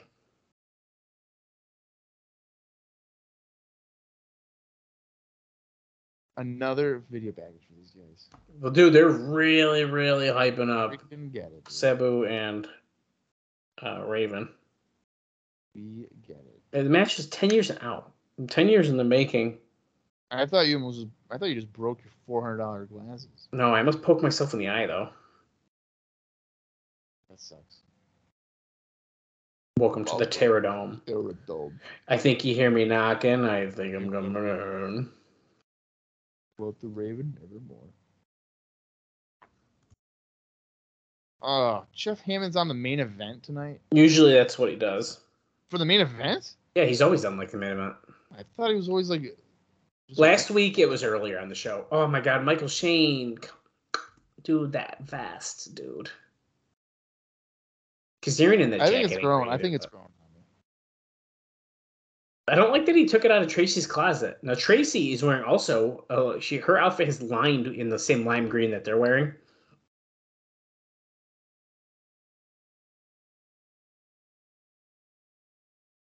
Tri- X, Who, who do you think's X. winning this match? Mm, I'm gonna go. I think Triple X. Win. I think Triple X, and I'm gonna dare I say this. I don't know how much time we have left in the show. Nine Ah, minutes no. and thirty-two seconds. Never mind then, because I was gonna say it's gonna be by decision, Mm. but that we it's not that can't happen now. Right. Well, gonna, it, it could. I mean, they could fudge it. oh, because there's gonna be commercial. Oh, that's a really good point. Oh, you think there is gonna be a commercial? No, there could be, and that could actually technically bring us to the time. If if they do another one, how many have we had? Two. Decisions, yeah, I think two, and Triple X won one of them by decision. Right. I Um, wonder. Um, you know what it should be? It. Uh, I hope they do it, and like Dusty's the guy to like do it, but he's And then- so pissed off about the Jeff Hardy thing. He doesn't say who wins. You'll find out on Wednesday. I gave my word. Well, this match broke down already. We're all I didn't watch through it. I didn't watch the show. Lead analyst, Jeff Hammond. He's a NASCAR driver. How is he a lead lead analysis guy for this? I don't get it.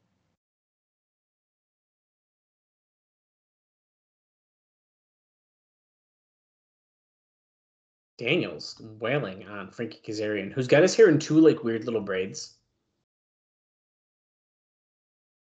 Get him. Beat him up. Beat him up, break his neck, break his neck. Let's go. Beat him up. Beat him up. Yeah, yeah, do it.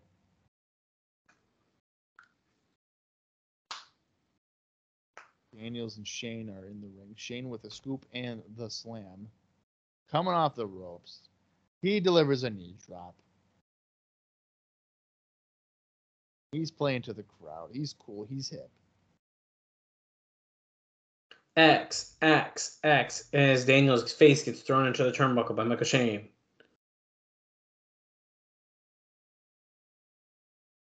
Daniels is kind of getting his ass kicked right now. But you know what? These are the X Division champions, after all. Yeah.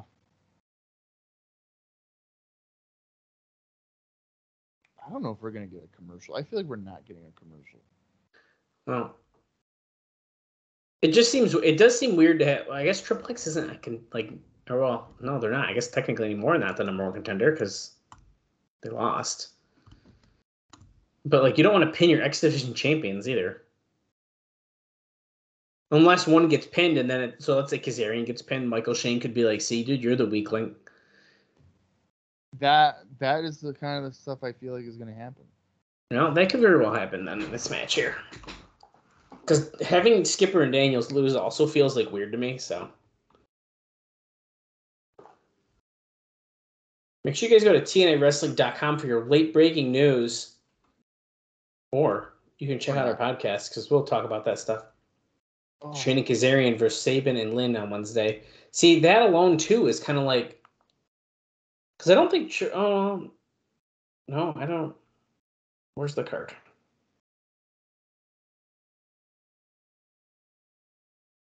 Nah, see, Triple X isn't on the card.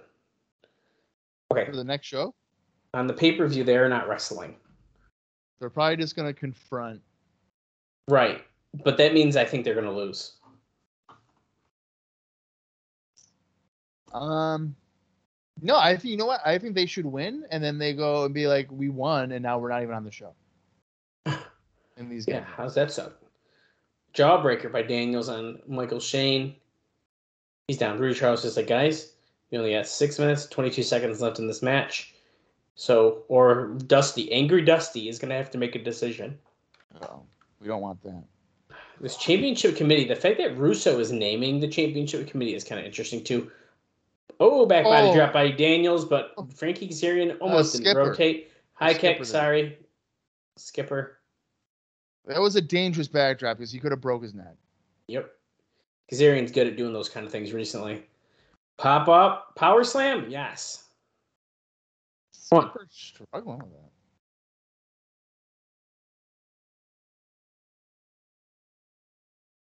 Oh, pump Oh. kick. Is That's Skipper very- like toning down? Hmm. Oh, Oh, don't know. Kicking everybody. Now all four of them are down.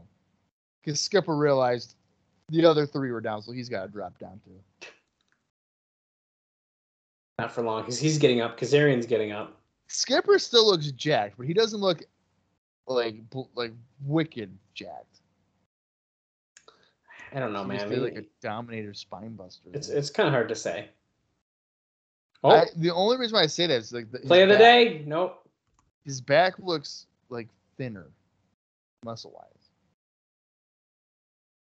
Oh, fuck. Oh, Michael Shane got thrown to the floor by sounded Christopher like that Daniels. would that sounded like it hurt real bad. Mm-hmm. Staring to the top, gets slapped in the face. Uh oh. What is this? Is he going for a top rope hurricanrana? Yep. Kazarian down. Skipper's on top rope. Walking and leg drop. And Michael Shane pulls Daniels out. Traci gets up on the apron. Referee's distracted. Triple X would have just won, but unfortunately, a disqualification.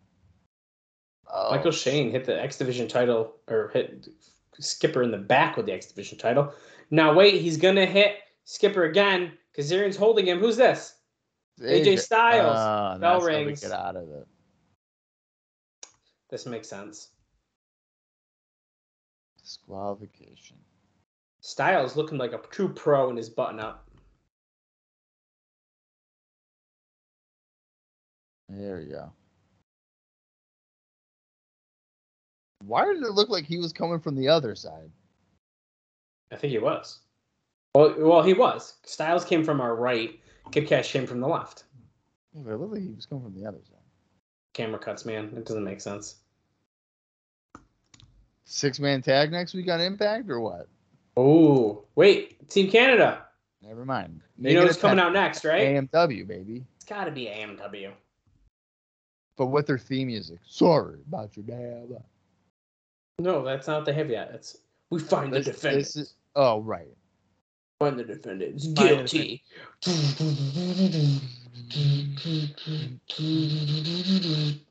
I love how everybody is like just sitting down. Like, we don't care about this. I don't love like massive brawls like this all the time. Why not, man? Sorry. You gotta get used to it.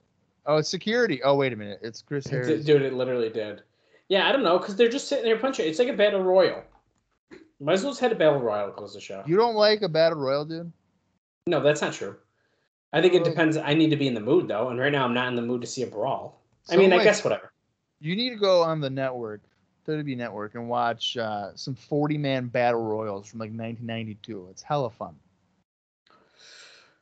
They all are. They are all in the ring at the same time. It's just punch, kick. Oh punch. no, dude, no, those are even worse. We're ending Impact with those video packages, hyping up all the matches. Kid Kash and Dallas talking first. I'm gonna do what I keep saying I'm gonna do. I'm gonna take you out. Don't worry, lovey. I'm gonna own you after next week.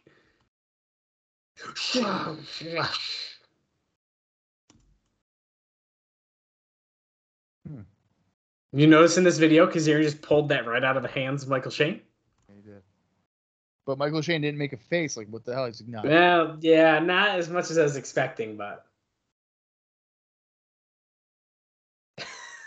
you're going down. Da, da, da. That was uh, Scott D'Amore. America's Most Wanted talking.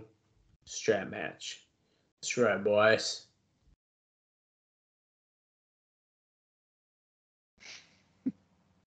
Look at AJ with the hood on. Yeah, he had to lift his head up to like look at the camera though. Weird. We can start by finishing last. Wait, Sabu, is he to talk? No, he's just taunting. That was really weird. the pounds. Period. There's more. Oh, it's Raven. Nevermore. All right. Well, Oh. that that's a good show. Yeah, and uh, this one, I you know, there's definitely more like squash matches than normal. I feel like, but that's fine. It's I- Impact. I'm more. I'm more than okay with that. Um, I think they showcase people good. I liked it as well. Uh, once again, it's going to be pretty hard to find one of these shows. I feel like that are going to be really shitty, and if we do, I think it's gonna it's gonna be a little bit before we find that. You you want to know what's a really bad sign for me? What's that? Is that in that closing like minute and a half where they were doing promos for the next week's show, there was one match that got nobody. They they got what? That didn't have either one like even mention it. Oh, Vito, Vito, Vito and Pat Kenny. so Oh, damn it, Vito. Why do you have to freaking have is more? the match going to happen? Is- Is Vito Do you think it's gonna be get cut off? Guys, tune in next week. You're going to find out. Ugh, he could. Thursday. You're gonna find out what happens. Uh, that was a lot of fun. I'm actually thinking the show's looking pretty good. We know every match that's going to be taking place, or potentially ones that may not take place. It's the only time ever that Raven and Sabu are going to get in the ring with each other, the first and last time. It's the night of revenge. Yeah, I mean, For this, I feel like you might as well just put Raven over. I don't see Sabu sticking around. I think Raven and Sabu should have been in a cage. Mm, Mostly because I want to see a cage match, and that's the first match I thought of. I want to see another cage match. Okay, a ladder match. like- I want to see a ladder match. It should be like a last man standing or something. Okay, that's actually more realistic. I'm just think this is actually one of the first shows in a while that we don't have like a crazy stipulation. I feel like. Irish weapons, Yeah. country whipping. Did you ask your mom to buy this one too? I know we have stipulations, but Um, not- you know what? Oh shit, I might have. oh.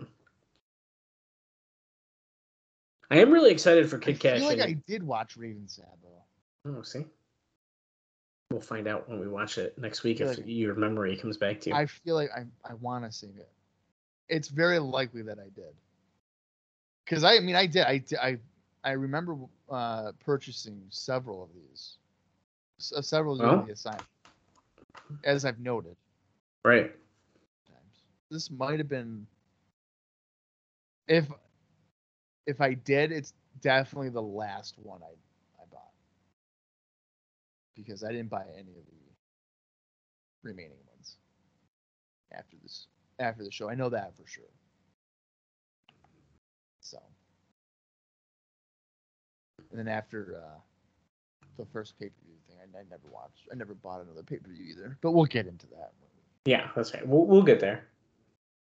Uh, all right. Well, it was a good impact show. Next episode, as we've noted here several times, Sabu Raven, first time ever. Mhm. And guess what? The last time ever. So That's one right. and done. But also Kash and Styles. And I I mean I'm looking forward to seeing Sabu Raven, but I'm also I feel like I might be a, a little more excited for Kash and Styles. Yeah, Kash and Styles should be really good. I'm excited about that. And hopefully uh, Big Vito keeps his job because that would be pretty pretty good. The AMW Team Canada that could be pretty solid, but the stipulation might hurt it. Right. uh, Sabin and Lynn against Kazarian and Shane. That's another one that could be pretty good. So we have a pretty well-rounded show uh, on paper, I think Well, so. and will we hear more from Dusty and his word? We're gonna have to, dude. We have to. That's our next show. It's August fourth, two thousand four, weekly pay-per-view. But in order to get there, we got to wrap up this one. That's right. I can tell that Dallas is getting pretty antsy, and I wanted to maybe keep this going for like an hour and a half longer, but Okay. It's just hot as fuck in this room. That's all. I know I want I want to keep doing this till you pass out. You know, it's like Monsters Ball. I'm getting close. Yeah. Dude, it is, dude. They did that too, dude. No food, no water, No no, light, nothing. no air. Nothing. Nothing. That's good too. All right. Anyway. We'll see you guys in a couple of days for another weekly pay per view in the Asylum. Until then, for Dallas Grizzly, I am Bob Colley Jr., and this has been the TNA Cross the Line Podcast.